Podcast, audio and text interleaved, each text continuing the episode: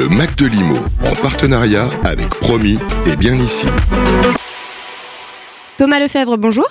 Vous êtes directeur scientifique pour Meilleurs Agents et euh, vous venez de publier votre baromètre de décembre euh, sur l'état actuel du marché de l'immobilier français.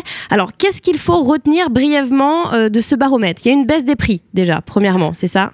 Exactement. De manière, si, on, doit être très rapide, c'est effectivement que le, ralentissement des prix euh, de l'immobilier bah, s'installe sur l'ensemble du territoire, euh, avec euh, notamment bah, des prix qui baissent en moyenne de 0,1% dans les dix plus grandes villes de France. et c'est assez notable pour le noter puisque c'est la première fois que ça arrive depuis 2015. Donc, euh, on sentait ces frémissements autour de l'évolution des prix, hein, qu'on euh, avait une dynamique qui était bien différente par rapport à avant. Voilà, et là, la, baisse est bien enclenchée. Alors, vous parlez de l'ensemble du territoire. Est-ce que Paris fait partie de ces plus grandes villes, la capitale, où il faut l'exclure? Alors là, dans le chiffre général, euh, Paris est exclu. Paris baisse, encore 0,5% sur le mois d'octobre. C'est pas quelque chose qui est nouveau. Paris avait été un peu en avance de phase, on va dire, hein, puisque les prix sont orientés à la baisse depuis la fin du premier confinement, depuis l'été 2020. Euh, C'est une baisse très légère, hein. on parle de même pas 4% de baisse euh, depuis le plus haut du marché, hein, qui a amené euh, les prix parisiens à 10 700 euros du mètre carré en moyenne. Là, on doit être aux alentours de 10 300. Euh, donc c'est pas quelque chose qui est nouveau pour la capitale dans le sens où cette dynamique baissière était déjà enclenchée. C'est plus nouveau pour les grandes villes de France, typiquement des villes comme Lyon, des villes comme Nantes, euh, qui étaient les locomotives du, marché de l'immobilier depuis 2015-2016. Euh, euh, et c'est vrai que là, on est sur une toute autre dynamique maintenant. Et alors cette baisse, comment vous l'expliquez? Est-ce que c'est parce que voilà les taux remontent, les difficultés d'obtention de crédit sont là, du coup forcément il y a peut-être moins de demandes, plus d'offres, du coup les, vendeurs sont obligés de baisser leur prix? Qu'est-ce que quelle est votre conclusion? Il y a, un, mouvement de fond qui euh, s'était enclenché encore une fois avec euh, la crise sanitaire et euh, le désamour, si je peux m'exprimer ainsi, par, pour les grandes villes de France. on avait une dynamique qui restait haussière dans ces territoires, mais qui était quand même beaucoup moins fort que ce qu'on avait pu connaître les années avant la crise sanitaire. et effectivement, comme vous le précisez, le deuxième effet qui est venu se rajouter à ça, c'est bah, l'augmentation des taux d'emprunt euh, qui ont connu une augmentation quand même très forte là depuis le début de l'année 2022, euh, dans un contexte inflationniste qui est très important.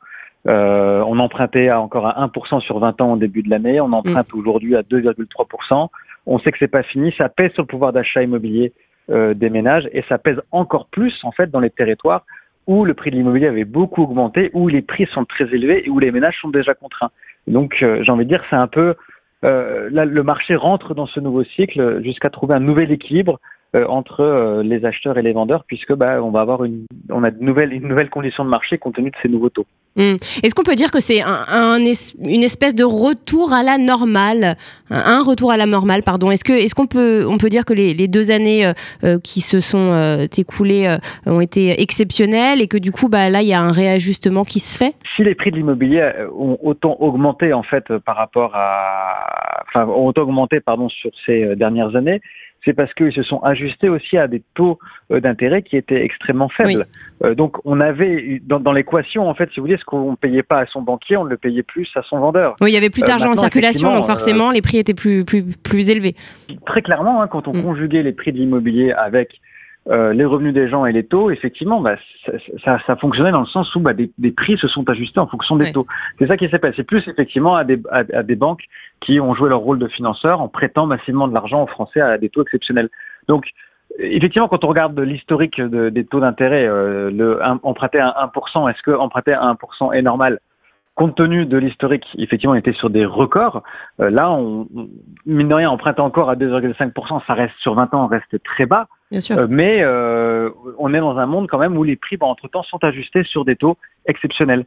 donc, bah, on rentre en fait dans ce cycle où bah, les prix doivent s'ajuster aussi pour correspondre euh, à, euh, à, ces nouveaux taux et, aussi, et du coup au pouvoir d'achat des Français. Hum.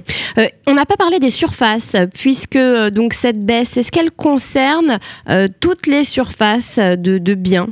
En fait, c'est surtout aujourd'hui un type de bien. on a toujours des maisons qui, qui, qui, qui, tirent leur épingle du jeu. Hein. C'est ces mhm. fameuses tendances post-Covid avec des maisons qui attirent plus que les appartements et aussi structurellement les appartements sont plus situés dans les grands centres urbains et des maisons plutôt en périphérie.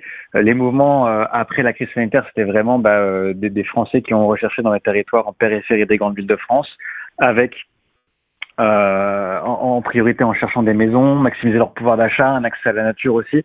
Voilà, donc on a surtout une distinction entre les appartements qui baissent un peu plus, des maisons qui euh, continuent d'augmenter. c'est vraiment ça la dichotomie aujourd'hui. D'accord. Et qu'est-ce que qu'est-ce que vous imaginez pour 2023 euh, bah, Pour 2023, euh, ça va être la poursuite de ce cycle-là, mm. d'un cycle baissier, une baisse qui devrait s'intensifier du moins jusqu'au printemps. Là, on rentre déjà déjà ce qui se passe, c'est qu'on rentre quand même dans une période aussi où c'est traditionnellement moins actif sur le marché de l'immobilier. Euh, ensuite, les taux euh, d'intérêt vont continuer d'augmenter. Euh, compte tenu des, dernières annonces de la BCE, il paraît assez évident que les taux vont augmenter. On devrait emprunter vers 3,5% sur 20 ans d'ici la mi-2023 si on continue cette, cette lancée.